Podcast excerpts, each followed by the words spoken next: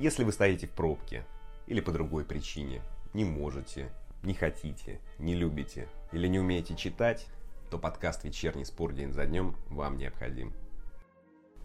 Добрый вечер, друзья, с вами Анатолий Иванов. Сегодня 17 августа.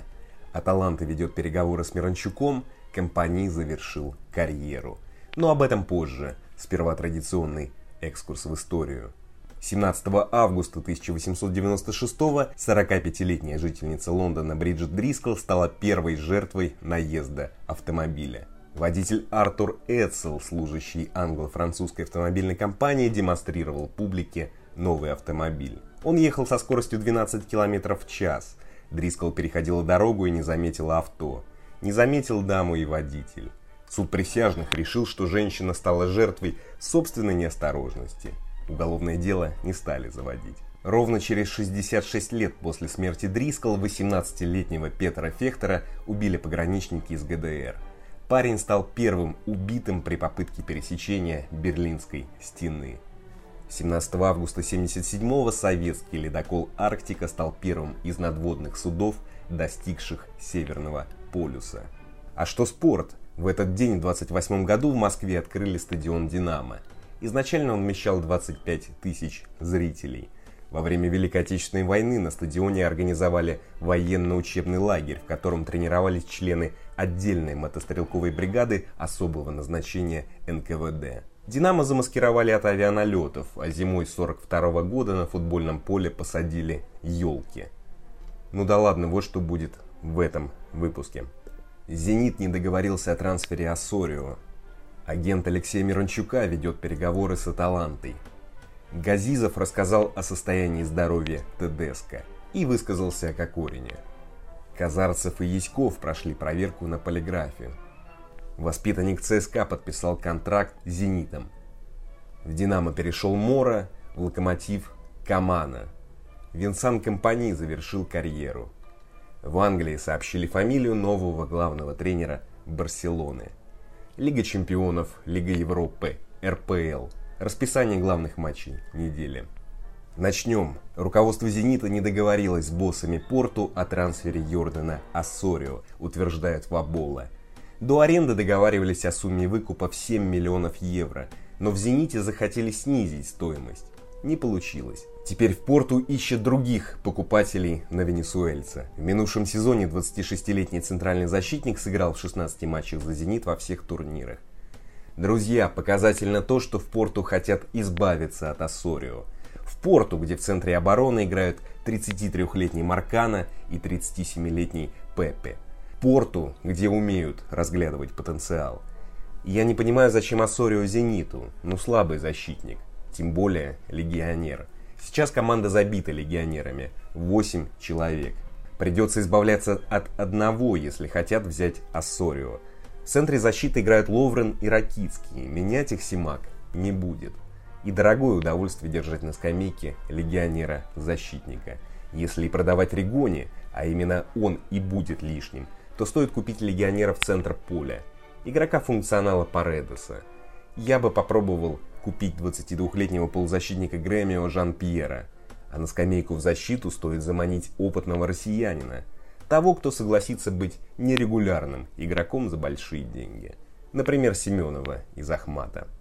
Ну ладно, идем дальше. Агент Алексея Мирончука Вадим Шпинев ведет переговоры с Аталантой. Об этом агент заявил чемпионату. Он сказал – на данный момент есть только факт того, что футбольные клубы «Аталанта» и «Локомотив» на уровне первых лиц общаются между собой и обсуждают нюансы возможного трансфера.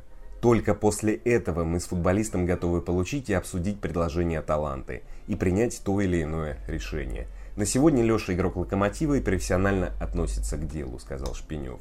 Еще он заявил о том, что о Миранчуке и его возможном трансфере пишут много фейков. Что ж, «Аталанты» хороший вариант. Уверен, что Шпинев и его клиент – реалисты. И новости про Ювентус и Барселону – это и есть те самые фейки. Как и новости о том, что Миранчук хочет получать 3 миллиона евро в год в серии А, и то, что считает Аталанту не столь привлекательным и хорошим вариантом. Да и не факт, что он станет игроком основы Аталанты. В общем, увидим. Будет забавно, если Миранчук перейдет в «Зенит» после разговоров про Европу. Кикнадзе очень хочет продать Миранчука.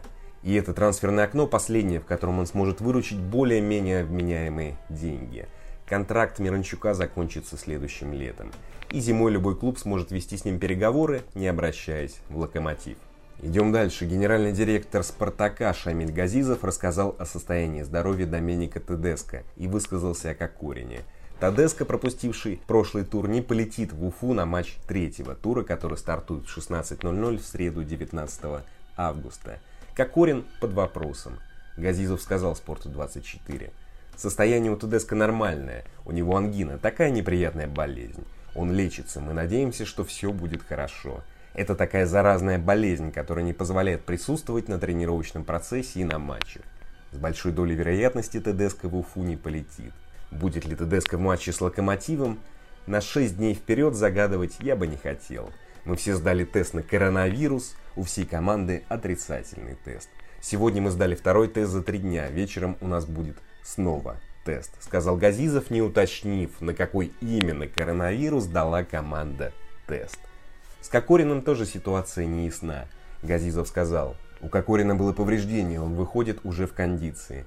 Надеемся, что в ближайших матчах, может быть, уже с Уфой он выйдет на поле, заявил Гендир. Что ж, формулировка «надеемся», что в ближайших матчах, может быть, уже с Уфой, говорит о том, что шансы на дебют в Башкортостане невелики. Идем дальше. Арбитры Василий Казарцев и Алексей Яськов, цитата, успешно прошли проверки на полиграфе. Об этом заявил генсек РФС Александр Алаев. Он сказал, судейский комитет завершил расследование в отношении судей матча «Спартак-Сочи» Василия Казарцева и Алексея Яськова. Арбитры успешно прошли проверку на полиграфе по итогам этой игры – Хочу поблагодарить их за сотрудничество. Несмотря на это, РФС принял решение отстранить Василия Казарцева от работы арбитром на неопределенное время, заявил Алаев. Что ж, друзья, эта новость вызывает еще больше вопросов. Вот что значит «успешно прошли»? Где конкретика? Если решение вынесли по итогам проверки, то почему именно Казарцева отстранили? Ответов нет. Если арбитры ошиблись, то нужно остановить истерику. Это футбол, развлекательное шоу. Об этом я говорил в прошлом подкасте. Но если Казарцев и Яськов действовали осознанно, то это мошенничество, и меры нужно принимать соответствующие. Я не знаю, что там произошло, да и мало кто знает. А строить предположения я считаю неуместным. Поэтому перехожу к следующей новости. 18-летний нападающий юношеской сборной России Егор Шаповалов разорвал контракт с ЦСКА и по данным СМИ перешел в «Зенит». В минувшем сезоне воспитанник армейцев сыграл в 37 матчах на юношеском уровне, забил 6 мячей и отдал 6 результативных передач. Рост Шаповалова 181 сантиметр.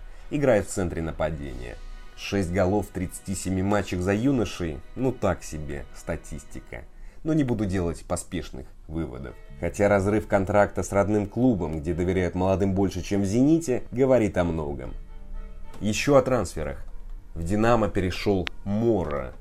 Но не тот Мора, который делал вивисекцию на своем острове. Динамовского Мора зовут Никола. Он 22-летний центральный полузащитник из Хорватии. По данным Трансфермаркт, москвичи заплатили Загребскому «Динамо» 8,5 миллионов евро. У Мора, как говорится, хорошая пресса, и многие удивились, как «Динамо» смогло заполучить такого игрока. Но статус, ожидания и стоимость расходятся с реальностью.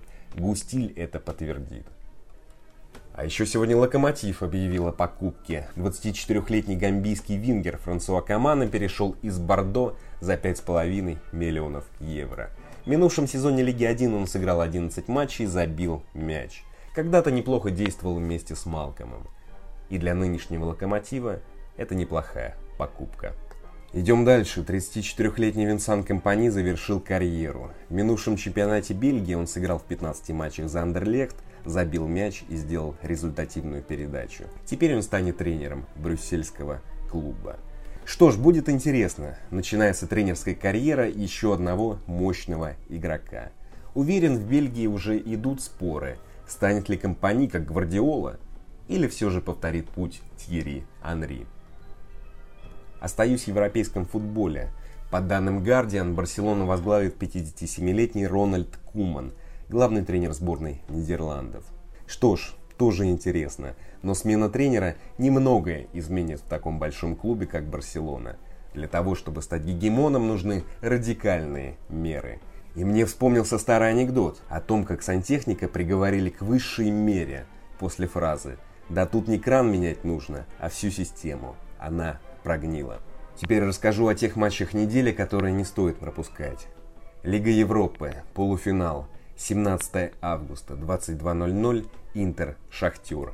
Победитель сыграет в пятницу 21 августа против Севильи в Кёльне. Лига чемпионов, полуфиналы, вторник, 18 августа, РБ Лейпциг, ПСЖ.